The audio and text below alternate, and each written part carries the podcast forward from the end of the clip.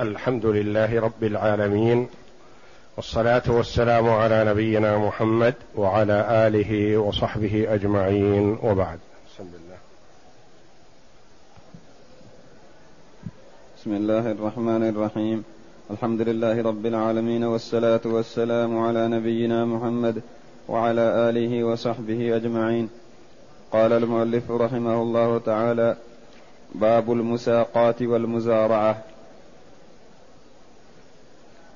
الحديث الحادي والثمانون بعد المئتين عن عبد الله بن عمر رضي الله عنهما أن النبي صلى الله عليه وسلم عامل أهل خيبر على شطر ما يخرج منها من ثمر أو زرع. قول المؤلف رحمه الله تعالى باب المساقات والمزارعة. المساقات أن يكون للرجل شجر نخل أو عنب أو فواكه أي نوع من أنواع الفواكه من أنواع الشجر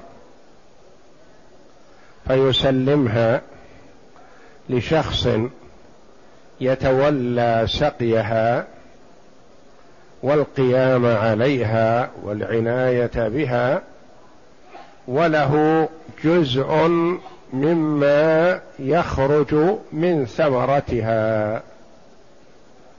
هذه المساقات من السقي لأن أكثر ما فيها سقي الشجر. شجر موجود يسقى.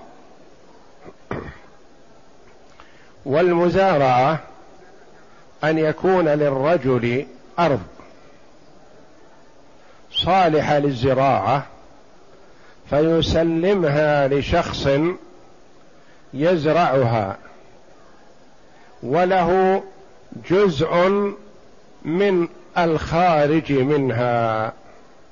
حسب ما يتفقان عليه في هذا الجزء.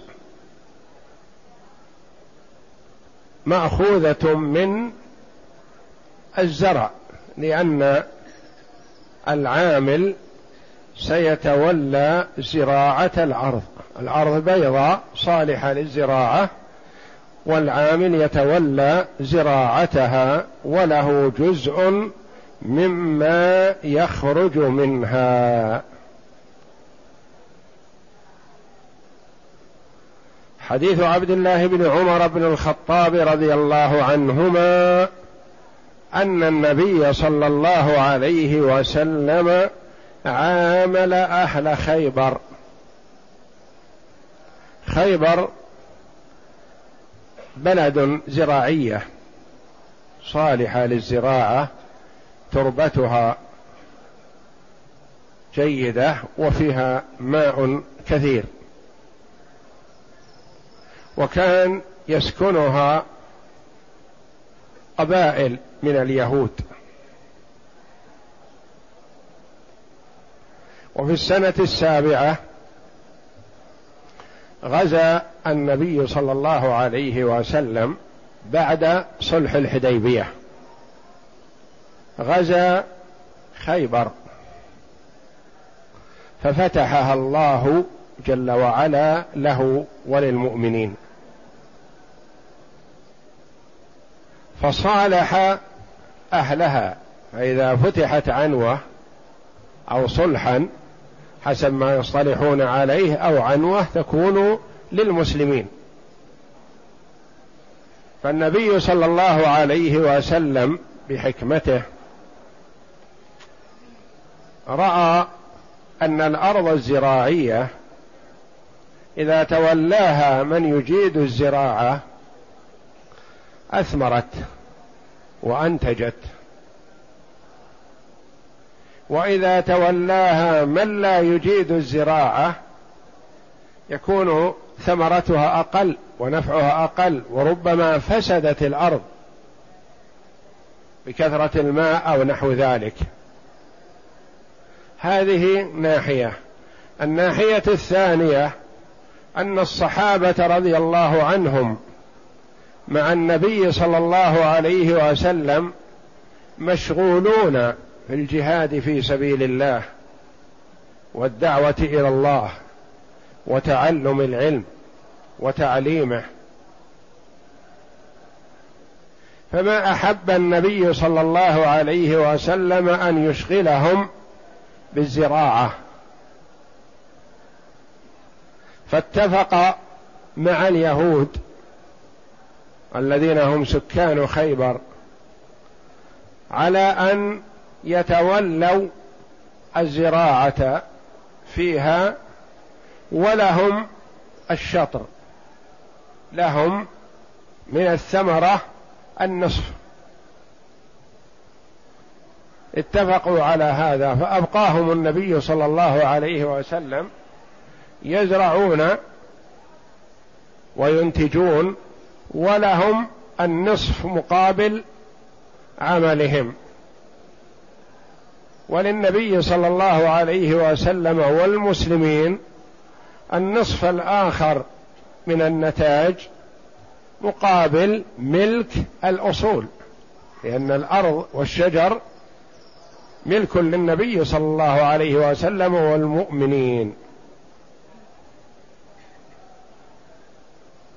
أبقاهم النبي صلى الله عليه وسلم وكذلك بقوا في خلافة في خلافة أبي بكر الصديق رضي الله عنه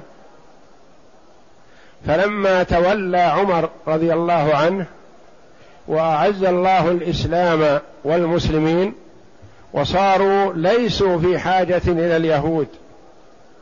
والنبي صلى الله عليه وسلم أوصى بأن لا يجتمع دينان في جزيرة العرب. فعملا بوصية النبي صلى الله عليه وسلم أجلاهم عمر رضي الله عنه من خيبر إلى الشام. فأمرهم بالجلاء والخروج من خيبر. فكان تعامل النبي صلى الله عليه وسلم معهم كما قال ابن عمر أن النبي صلى الله عليه وسلم عامل أهل خيبر على شطر ما يخرج منها من ثمر أو زرع. الثمر مثل ثمر النخل والعنب وغيره والزرع معروف كزراعة القمح والشعير والذرة وغيرها من الزروع. هذا الحديث واضح جلي. ثابت في الصحيحين وفي غيرهما. بعض العلماء أو جمهور العلماء رحمهم الله قالوا هذه إجارة والإجارة لا بد أن تكون معلومة. العمل معلوم الأجرة التي يأخذها العامل معلومة قالوا هذا الحديث ورد على خلاف الأصول المتفق عليها المعروفة. وتفاوتوا رحمهم الله في الأخذ به أو عدم الأخذ به والأخذ بأحاديث وعمومات أخر. الإمام أحمد رحمه الله وجمع من الصحابة والتابعين وأئمة الحديث أخذوا بهذا الحديث. وقالوا هذا أصل من الأصول. ولا يعرض على الأصول التي أصلها الفقهاء رحمهم الله. وإنما يعتبر هو أصلا بنفسه وهو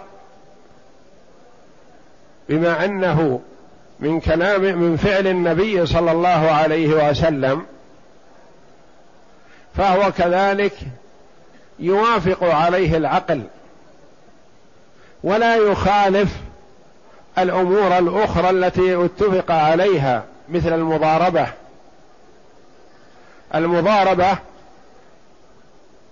اتفق عليها في الجملة أن الرجل يعطي الآخر مبلغ من المال يتاجر به ورأس المال لصاحبه وما يقسم الله من ربح يكون لهذا نسبة ولهذا نسبة حسب ما يتفقون عليه.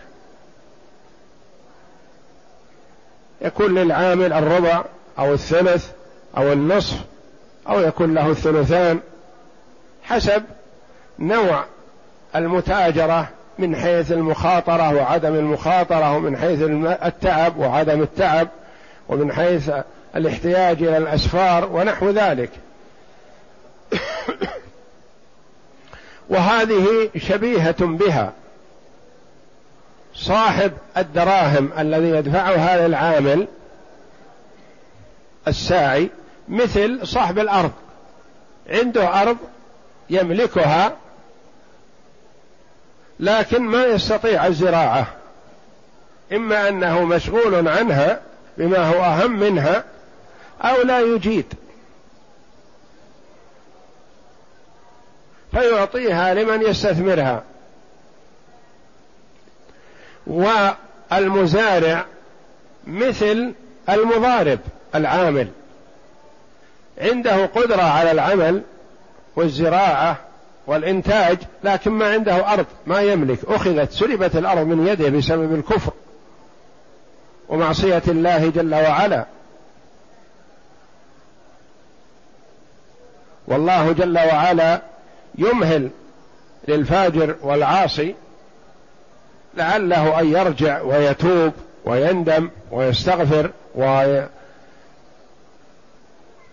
ويستجيب لدعوة الله جل وعلا ودعوة رسوله صلى الله عليه وسلم. فلما لم يستجيبوا عاقبهم الله جل وعلا أمهلهم الله جل وعلا من هجرة النبي صلى الله عليه وسلم للمدينة إلى السنة السابعة. مع معرفتهم بصدق النبي صلى الله عليه وسلم وعلمهم بأن القرآن نزل من الله وأنه رسول وأن آباءهم وأجدادهم السابقين جاءوا إلى هذه الجهة للمدينة ولخيبر ينتظرون مبعث النبي. فلما بعث وأتاهم بما يعرفون كفروا به. فعاقبهم الله جل وعلا واستلب ما في أيديهم وجعله غنيمة للمسلمين.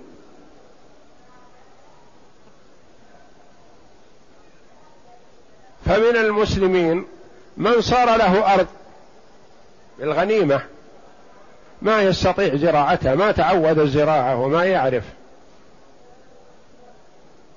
فيسلمها لمن هو يجيد الزراعة بقسط من ما يخرج منها.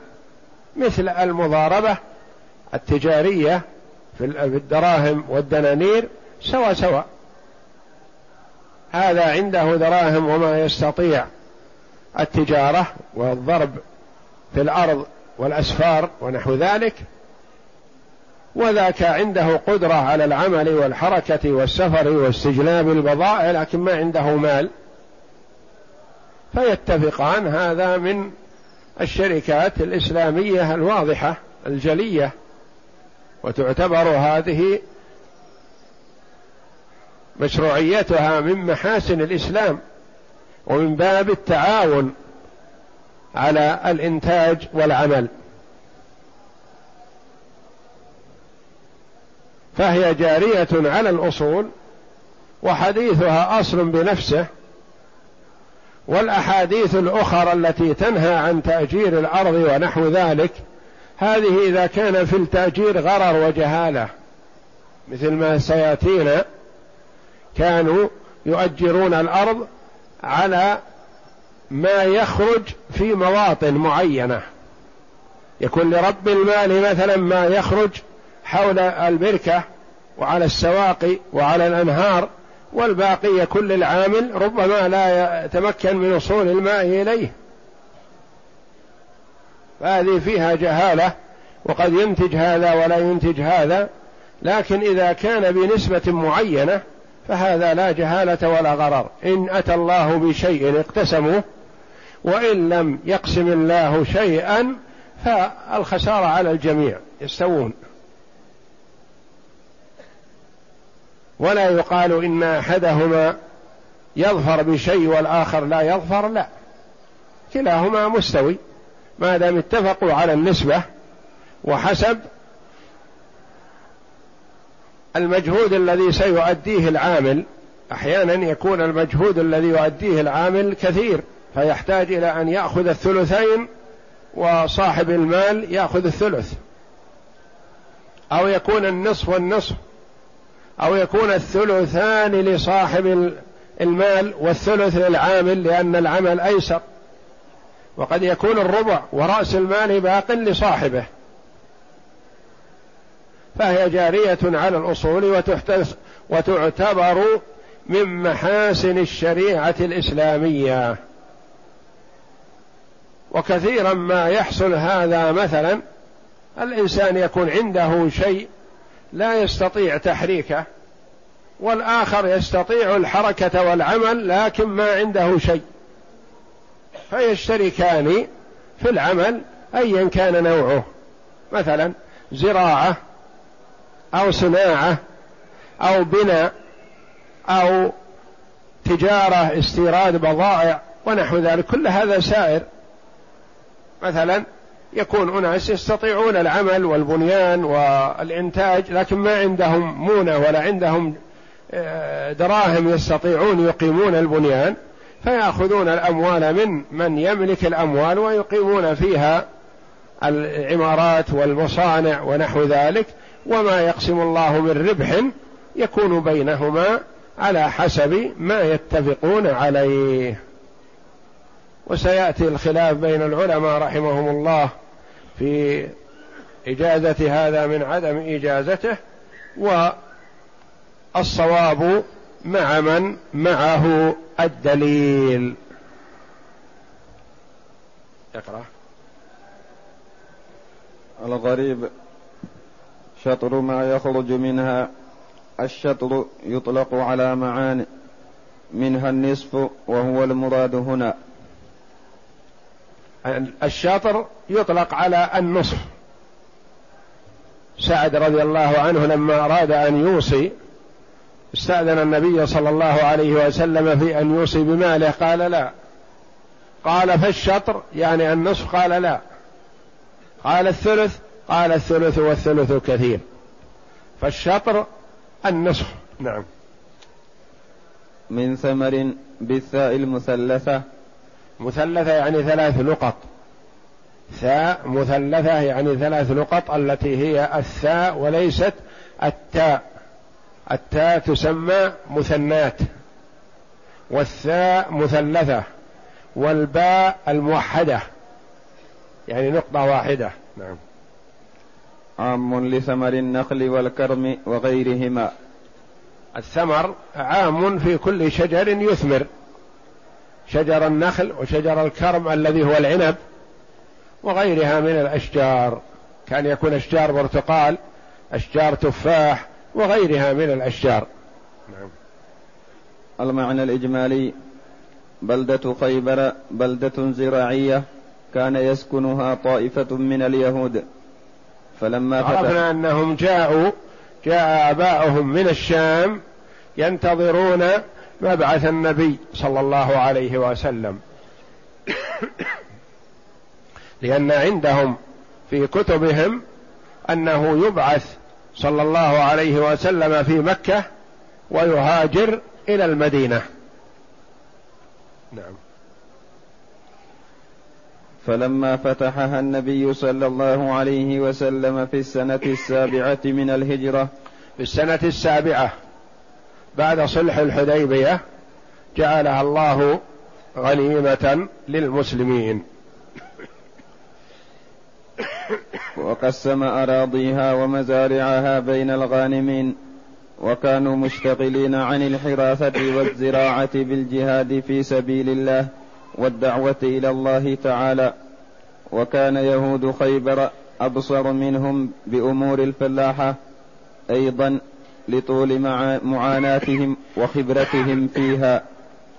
لهذا أقر النبي صلى الله عليه وسلم أهلها السابقين على زراعة الأرض وسقي الشجر ويكون لهم النصف مما يخرج من ثمرها وزرعها مقابل عملهم ونفقتهم. وللمسلمين النصف الآخر لكونهم أصحاب الأصل. فما زالت هذه المعاملة سائرة بينهم زمن النبي صلى الله عليه وسلم وخلافة أبي بكر الصديق رضي الله عنه حتى جاء عمر بن الخطاب رضي الله عنه وأجلاهم عن بلدة خيبر. أجلاهم أخرجهم من خيبر إلى الشام امتثالا لوصية النبي صلى الله عليه وسلم لا يجتمع في جزيرة العرب دينان.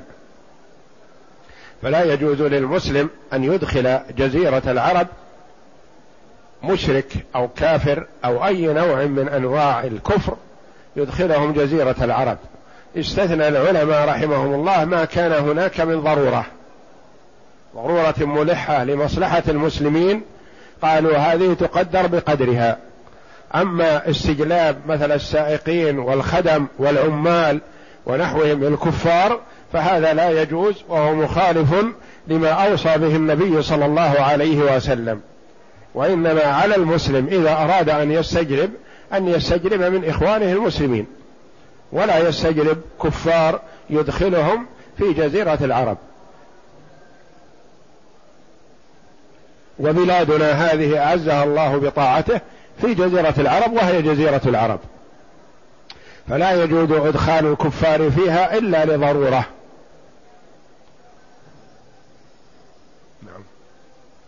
ما يستفاد من الحديث. أولا جواز المزارعة والمساقات بجزء مما يخرج من الزرع والثمر. صريح هذا في جواز المساقات والمزارعة لأن النبي صلى الله عليه وسلم عامل أهل خيبر على هذا. يسقون الشجر والنخيل ولهم جزء من ثمرها ويزرعون الحبوب ونحوها بجزء من الخارج. ويجوز أن تجمع المساقات والمزارعة وأن تكون مزارعة فقط أو مساقات فقط. ويجوز أن يكون النسبة في المساقات دون النسبة في المزارعة أو أكثر حسب المجهود الذي سيؤديه العامل. مثلا يقال المساقات المجهود الذي يؤديه العامل بسيط وسهل. فله مثلا عشرين في المئة من الثمرة. بينما الزراعة العامل سيؤدي مجهود أكثر ويعمل باستمرار. فيكون أجرته مثلا خمسين بالمئة أو أربعين بالمئة أو غير ذلك. نعم.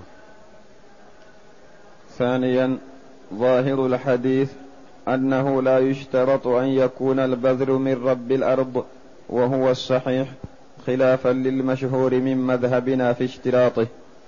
بعض العلماء يشترط أن يكون البذر من صاحب الأرض المالك.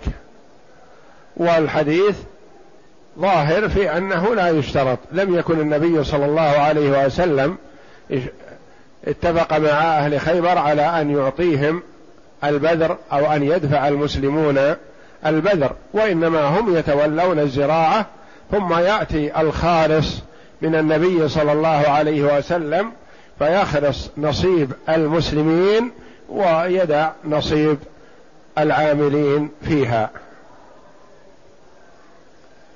الثالث أنه إذا علم نصيب العامل أغنى عن ذكر نصيب صاحب الأرض أو الشجر لأنه بينهما. يعني إذا ذكر نصيب العامل يكفي. إذا قيل للعامل الثلث. معلوم أن الثلثين يكونان لرب الأرض. إذا قيل لصاحب. لصاحب العمل النصف يكون لصاحب الأرض النصف الآخر. إذا قيل للعامل الثلثان مثلا لأنه يحتاج إلى مجهود وعمل كثير. يكون لصاحب الأرض الثلث وهكذا. نعم. رابعا جواز الجمع بين المساقات والمزارعة في بستان واحد بأن يساقيه على الشجر بأن يساقيه, بأن يساقيه على الشجر بجزء معلوم وزراعة الأرض بجزء, بجزء معلوم. يعني يقول مثلا تسقي الشجر ولك عشرون في المئة من الثمرة مثلا. وتزرع ولك خمسون في المئة من الثمرة لأن المزارعة تحتاج إلى مجهود أكثر بخلاف المساقات فهو يطلق الماء عليها ويكفي. نعم. خامسا جواز معاملة الكفار بالفلاحة والتجارة والمقاول والمقاولات على البناء والصنائع ونحو ذلك من أنواع المعاملات. يجوز معاملة الكفار لأن النبي صلى الله عليه وسلم عامل اليهود ومات عليه الصلاة والسلام ودرعه مرهونة عند يهودي في آصع من شعير أخذها لأهله عليه الصلاة والسلام. فالتعامل مع الكفار على ضوء تعاليم الشريعة الإسلامية.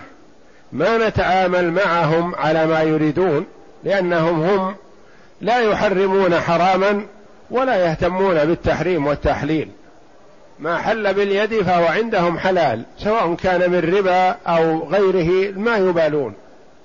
وإنما يجب أن نتعامل معهم نحن على ضوء الشريعة الإسلامية. ما يجوزه الشرع نتعامل وما يمنعه الشرع نمنع ولو أرادوهم إباحته. مثلا هم يقولون يتعاملون بالربا فلا يجوز لنا نتعامل معهم بالربا حتى ولو كانوا كفار. ولو أرادوا أن يعطوننا إياه ما نأخذه. ما نأخذ الربا منهم وإنما نعاملهم معاملة صحيحة شرعية. فلا يجوز للمسلم أن يتعامل فيما حرم الله ويقول هكذا الشركات أو هكذا البنوك أو هكذا تعامل الناس. لا. يجب أن يكون تعامل المسلمين على ضوء الشريعة الإسلامية لا يخرج عنها. نعم. اختلاف العلماء في المساقات والمزارعة.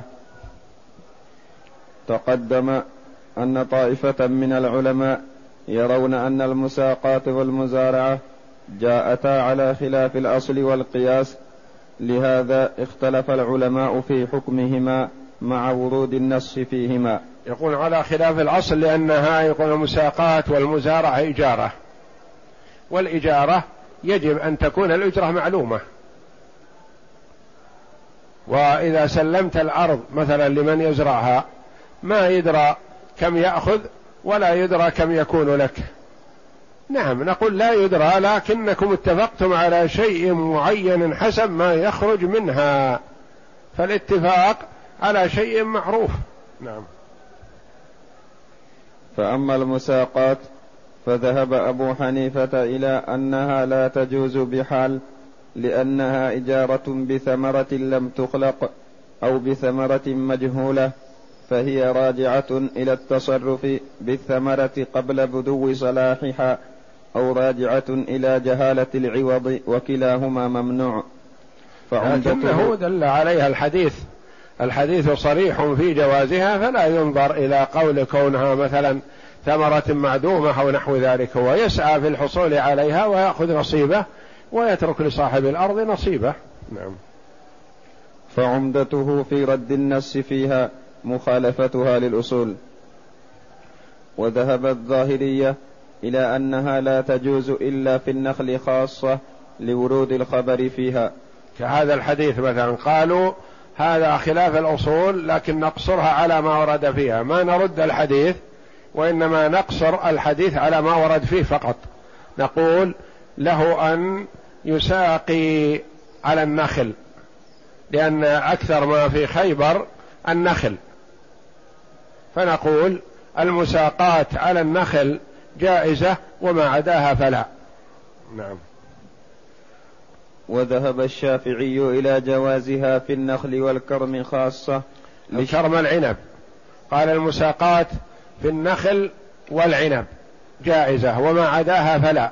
لأن هذه الطريقة خلاف الأصول فنقتصرها على ما ورد فيها وما يماثلها. ورد في النخل والعنب والكرم مثل النخل لكونه تجب فيه الزكاة. نعم.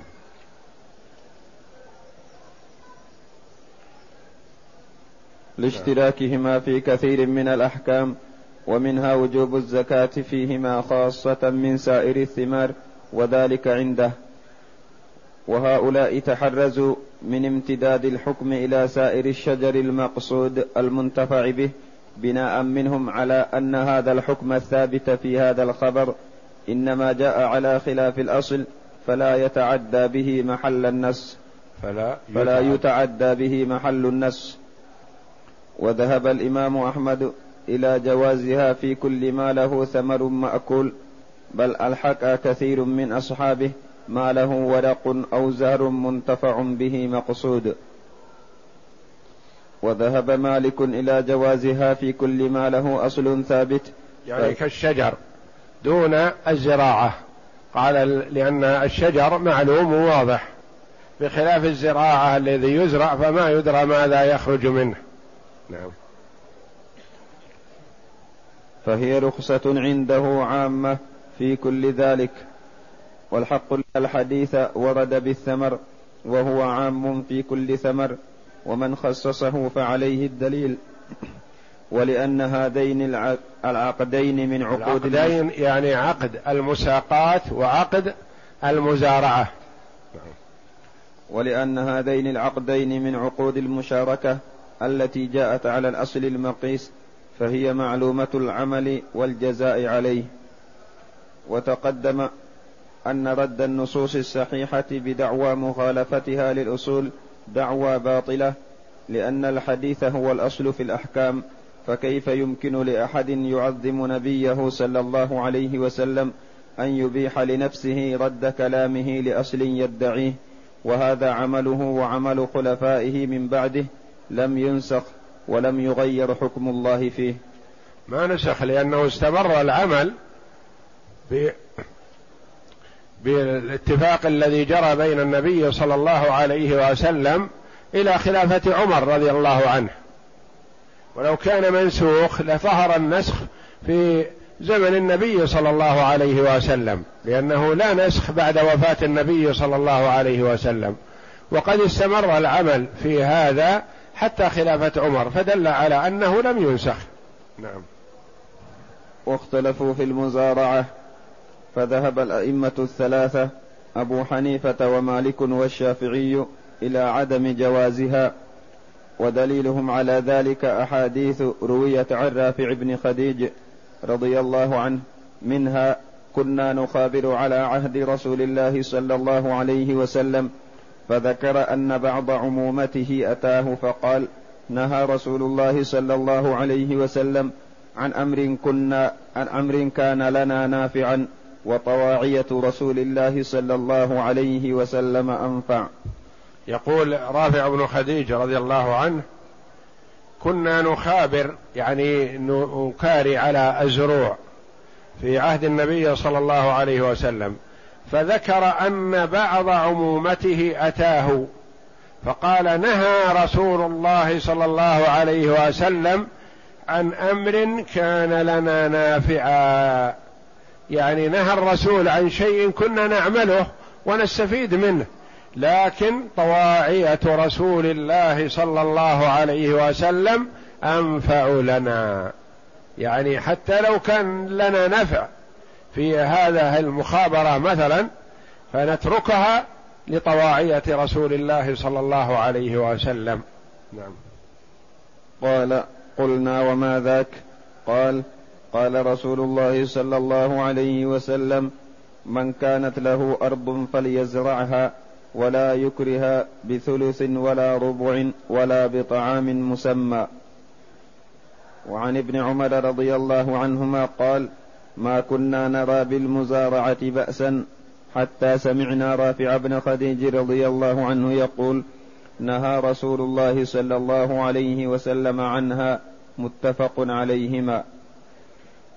ولمسلم عن حنظلة بن قيس قال سألت رافع بن خديج رضي الله عنه عن كراء الأرض بالذهب والورق فقال لا بأس به إنما كان الناس يؤجرون على عهد رسول الله صلى الله عليه وسلم بما على الماذيانات والجداول وأشياء من الزرع فيهلك هذا ويسلم هذا ولم يكن للناس كراء إلا هذا ولذلك زجر عنه فأما شيء معلوم مضمون فلا بأس به. هذا طريق ولفظ من ألفاظ الحديث المروي عن رافع بن خديجة رضي الله عنه. سئل عن كراء الأرض بالذهب والفضة قال لا بأس به. لأن هذا شيء معلوم. يستاجر هذه الأرض سنة أو سنتين بألف أو بألفين أو أكثر أو أقل هذا شيء معلوم. يقول إنما كان الناس يؤجرون على عهد رسول الله صلى الله عليه وسلم بما على الماذيانات. الماذيانات لفظ عجمي والمراد بها الأنهار الكبيرة يعني السواقي الواسعة العظيمة والجداول السواقي الصغيرة الضعيفة. كانوا قبل أن يخبرهم النبي صلى الله عليه وسلم كان يقول مثلا ما على هذا النهر من هنا إلى أسفل الأرض هذا لرب الأرض والباقي يكون للعامل. أو يقول مثلا ما على هذا النهر وهذه الجداول هذا للعامل والباقي يكون لرب الأرض. فهذا فيه جهالة وغرر لأن قد تنتج هذه التي على الماذيانات والجداول نظرا لكون الماء متوفر عندها وبها صباح مساء فتجود والأخرى يكون الماء فيها ضعيف قليل فيقل فيكون في جهالة ينتج بعض ولا ينتج البعض الآخر. لكن إذا كان بنسبة معينة فهم مشتركون. إن أنتجت كثير اشتركوا في الربح. وإن قل النتاج اشتركوا في الخسارة ما في جهالة ولا غرر على أحد لأنهم مستوين الريال مثلا بينهم لهذا كذا ولهذا كذا حسب النسبة. نعم.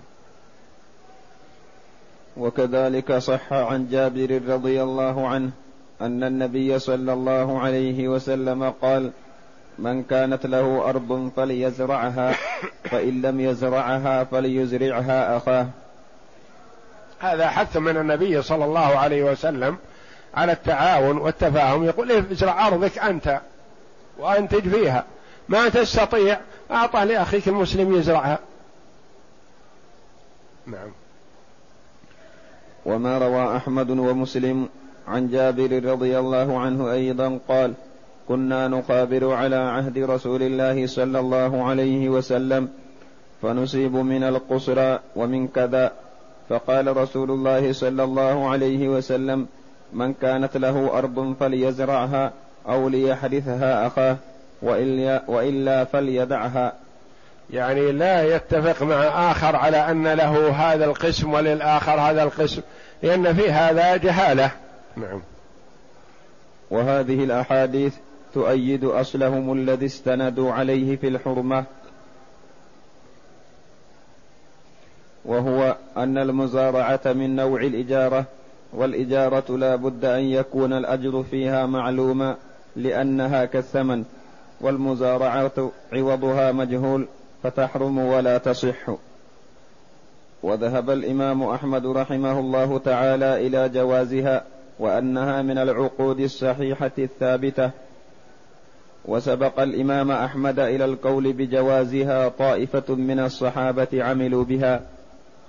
منهم علي بن أبي طالب وسعد بن مالك وعبد الله بن مسعود رضي الله عنهم كما سبقه طائفة كبيرة من أئمة التابعين منهم عمر بن عبد العزيز والقاسم بن محمد وعروة بن الزبير وابن سيرين وسعيد بن المسيب وطاووس والزهري وعبد الرحمن بن أبي ليلى رحمهم الله جميعا.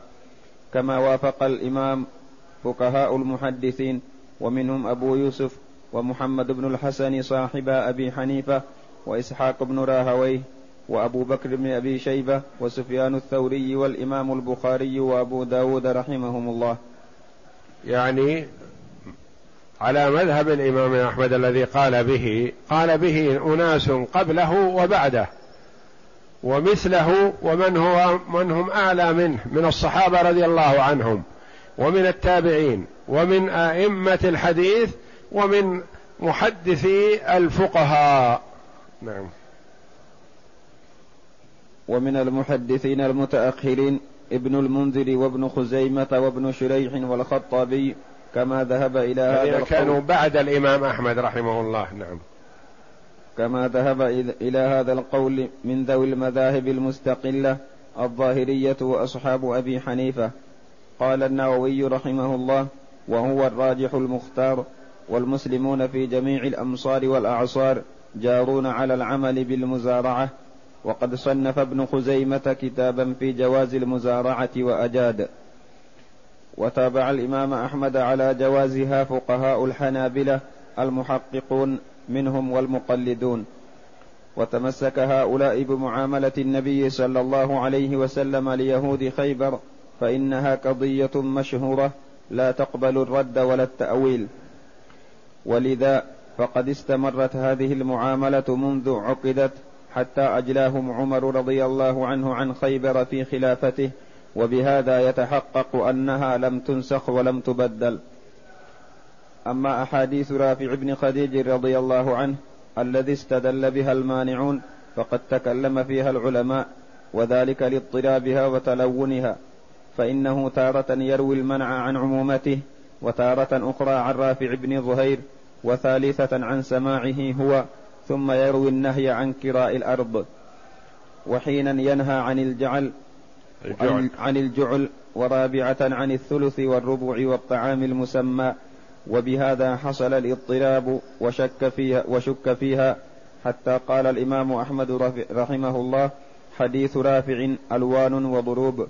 وقد يعني جاء على أشكال متعددة. نعم. وقد أنكره الصحابة ولم يعلم به عبد الله بن عمر إلا في خلافة معاوية. فكيف مثل هذا الحكم يخفى عليهم وهم يتعاطونه؟ وعلى فرض انسجام انسجامها وصحة الأخذ بها فقد أجاب العلماء عنها وعن حديث جابر بأجوبة مقنعة. وأحسنها الجمع بينها وبين أحاديث خيبر وذلك بأن تحمل أحاديث النهي عن المزارعة على المزارعة الفاسدة التي دخلها شيء من الغرر والجهالة وصار فيها شبه من الميسر والمغالبات.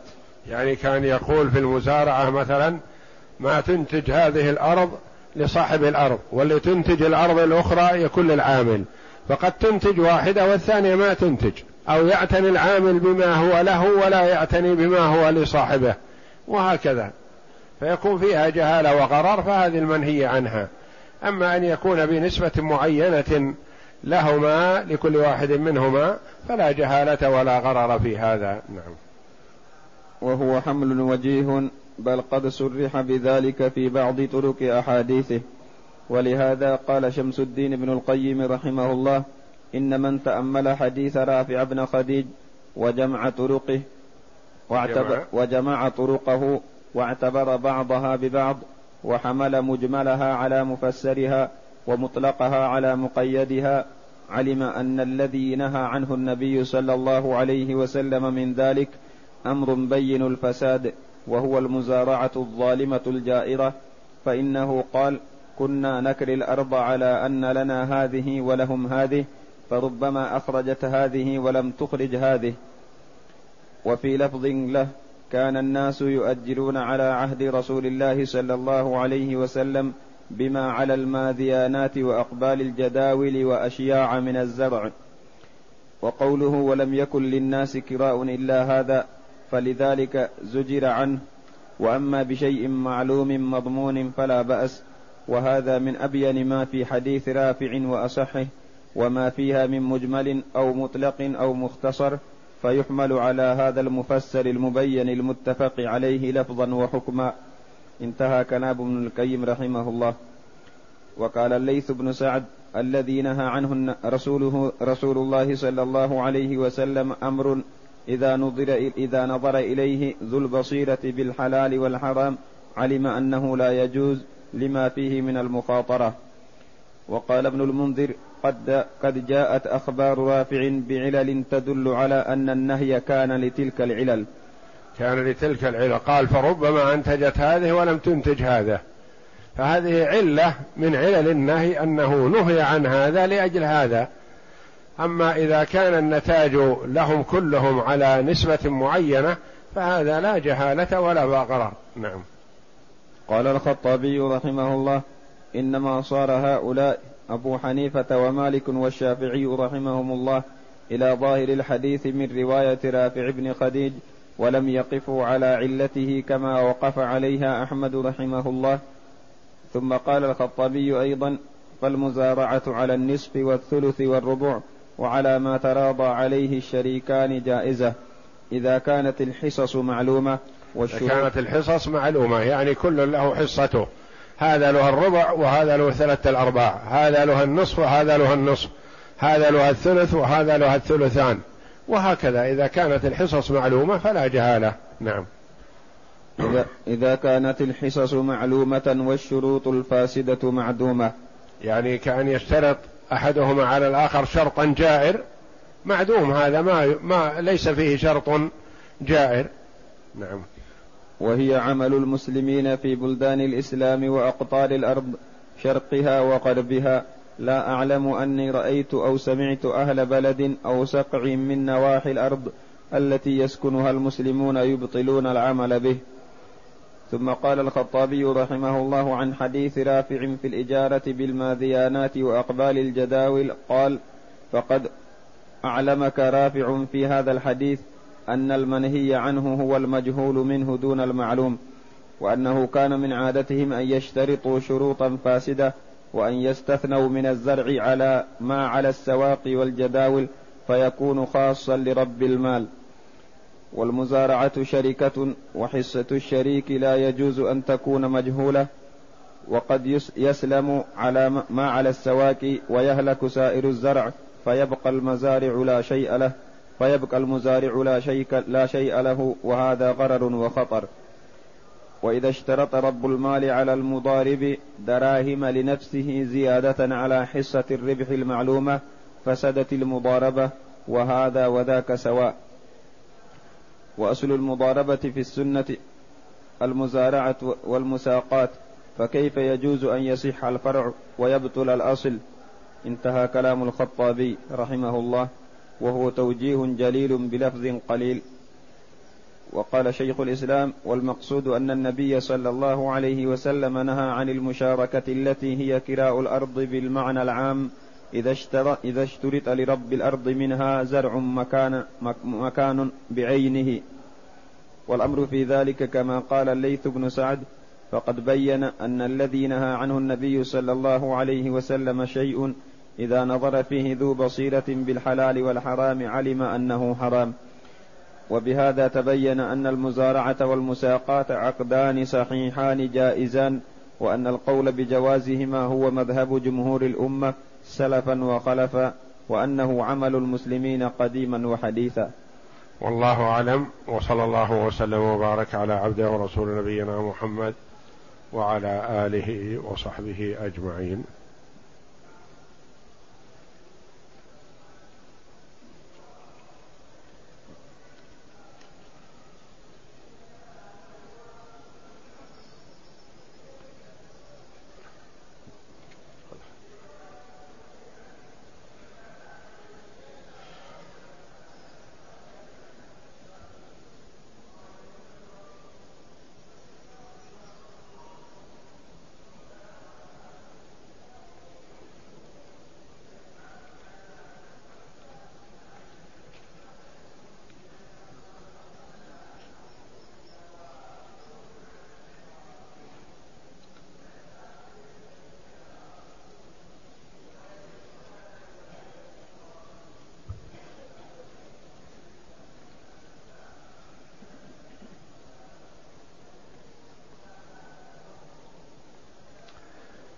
يقول السائل أنوي الحج لكن ظروف عملي قد لا تسمح لي في المبيت بمزدلفة أو المبيت بمنى.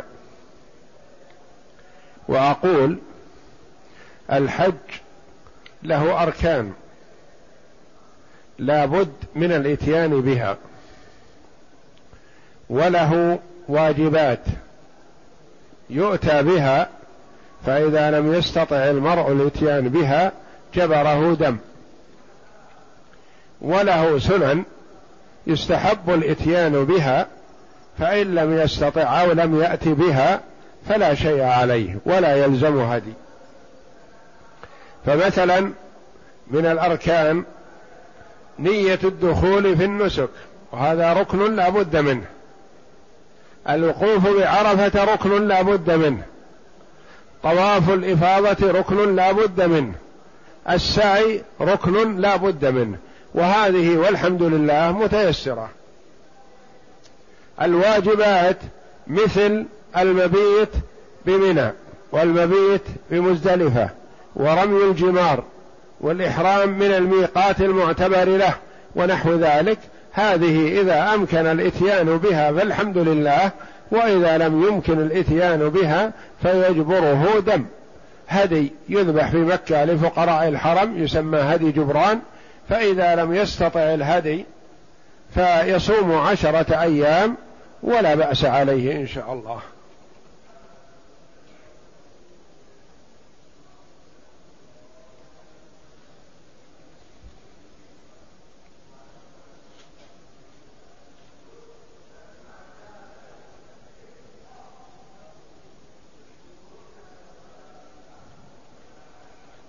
يقول السائل والدي يدعو غير الله ويذبح للقبور هل يجوز لي أن أصلي خلفه أم لا؟ وهل هو معذور بالجهل ويقال عنه مسلم أو مشرك؟ هذا شرك أكبر. الذبح للقبور والتقرب إلى أصحابها بشيء من أنواع العبادة كالذبح أو الصلاة أو الطواف بها تقربا إليها هذا شرك أكبر مخرج من الملة. ومن يفعل هذا كافر والعياذ بالله والكافر لا يصح لك أن تصلي خلفه مهما كان. وإنما عليك أن ترفق بأبيك وتدعوه إلى الله جل وعلا وتبين له أنه إذا مات على هذا الفعل والعياذ بالله مات على الكفر. لأن الله جل وعلا يقول إن الله لا يغفر أن يشرك به ويغفر ما دون ذلك لمن يشاء. والمشرك حابط عمله حتى وإن صلى وصام وزعم أنه مسلم. لأن الله جل وعلا يقول ولقد أوحي إليك وإلى الذين من قبلك لئن أشركت ليحبطن عملك ولا تكونن من الخاسرين. وهذا شرك أكبر. فترفق بأبيك وادعه إلى الله جل وعلا ولا تصلي خلفه وهو يفعل هذا الفعل.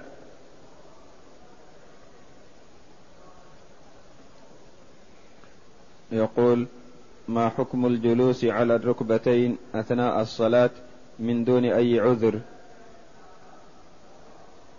الجلوس على الركبتين إذا كان مثلا وضع ركبتيه على الأرض ورفع عقبيه وجلس عليهما في حال التشهد الأول مثلا أو التشهد الأخير أو في الجلوس بين السجدتين.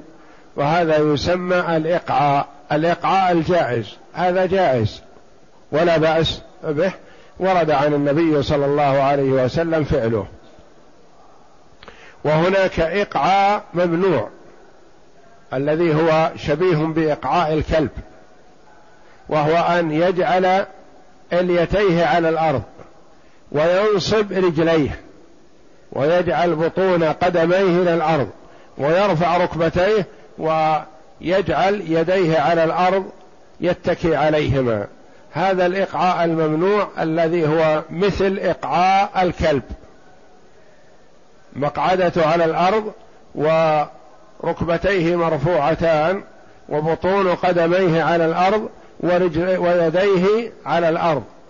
بطحهما على الأرض فهذا الإقعاء مشبيه بإقعاء الكلب وهو الممنوع. وأما الجلوس على العقبين يعني يجعل بطون أصابع رجليه إلى الأرض وينصب رجليه ويجلس على العقبين على مؤخرة القدمين يجلس عليهما. هذا الإقعاء الجائز. الذي يصح أن يجلسه أحيانا في التشهد الأول والأخير وفي الجلوس بين السجدتين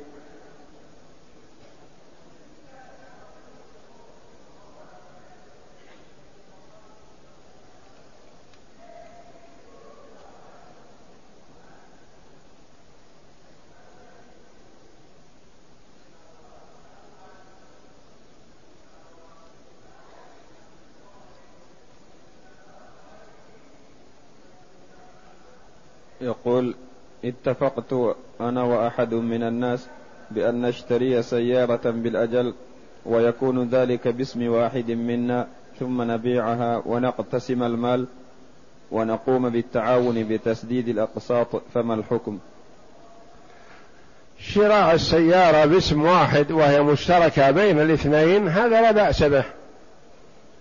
ولكن شراء السيارة بثمن مؤجل ثم بيعها لتأخذ الثمن حاضر. هذا يسمى التورق وهو ينهى عنه كثير من العلماء. قالوا لأنه ربما كان وسيلة إلى الربا. يعني أنت مالك غرض بالسيارة وإنما أخذت السيارة من أجل أن تأخذ قيمتها دراهم. فأنت اشتريت السيارة مثلا من المعرض بمئة مقسطة. ثم خرجت بها وبعتها بثمانين نقدا وأخذت الثمانين. قالوا هذا حيلة إلى أن تأخذ ثمانين ألف مثلا بمائة ألف تسجل عليك مقسطة. فهذه مسألة التورق ولا ينبغي للإنسان أن يعملها. وأجازها بعض العلماء. أما من حيث التسجيل باسم واحد والاتفاق على التسديد معا ونحو ذلك فهذا لا بأس به.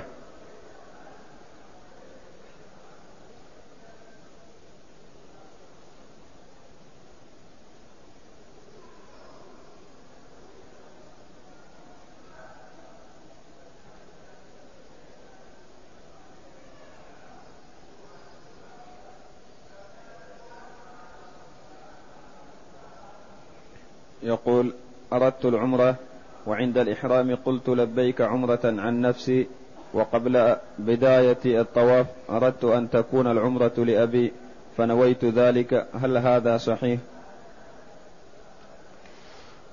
النية عند الدخول في النسك فأنت دخلت في النسك بنية الحج أو العمرة عنك ثم عدلت بعد هذا قبل الطواف فالعمرة تكون عنك لا عن أبيك لأنه ما يسوغ إذا دخلت في العبادة بنية عنك أن تصرفها بعد قبل أن تتمها لغيرك.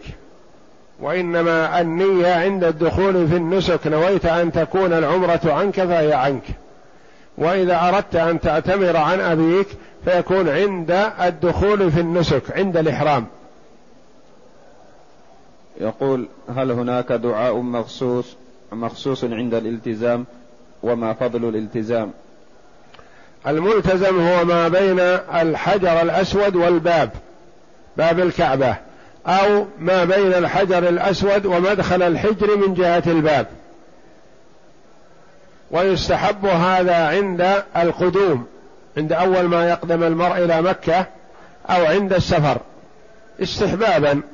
فيلصق صدره وذراعيه وراحتيه وخده بالكعبة ويسأل الله ما أحب من خيري الدنيا والآخرة.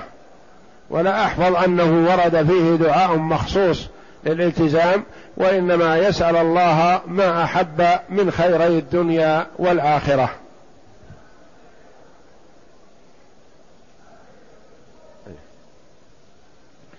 يقول ما توجيهكم لمن أصيب بمرض خبيث أرجو الدعاء للمسلمين بالنصر والتمكين وأن يفك أسراهم ويشفي مرضاهم.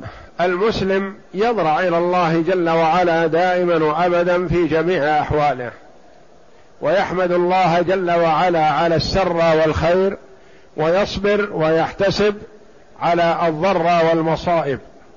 كما قال النبي صلى الله عليه وسلم عجبا لأمر المؤمن.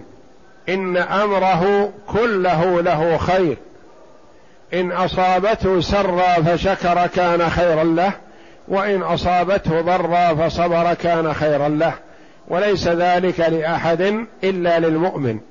فالمؤمن يحمد الله جل وعلا على الخير والنعم والصحة والعافية والعطاء ويصبر ويحتسب ما يصيبه من مرض أو فقر أو حاجة أو فقد عضو أو فقد حبيب أو نحو ذلك.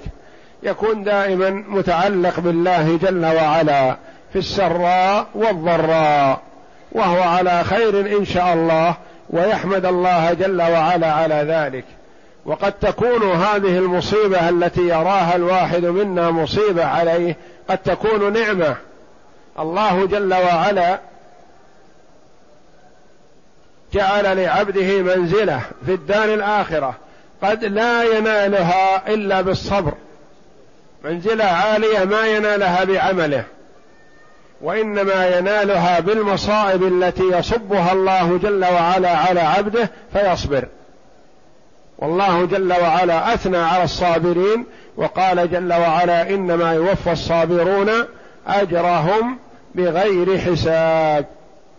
وكلما صبر العبد على المصيبة وعلى البلية وعلى المرض فذلك خير له وثواب له عند الله جل وعلا إذا صبر واحتسب.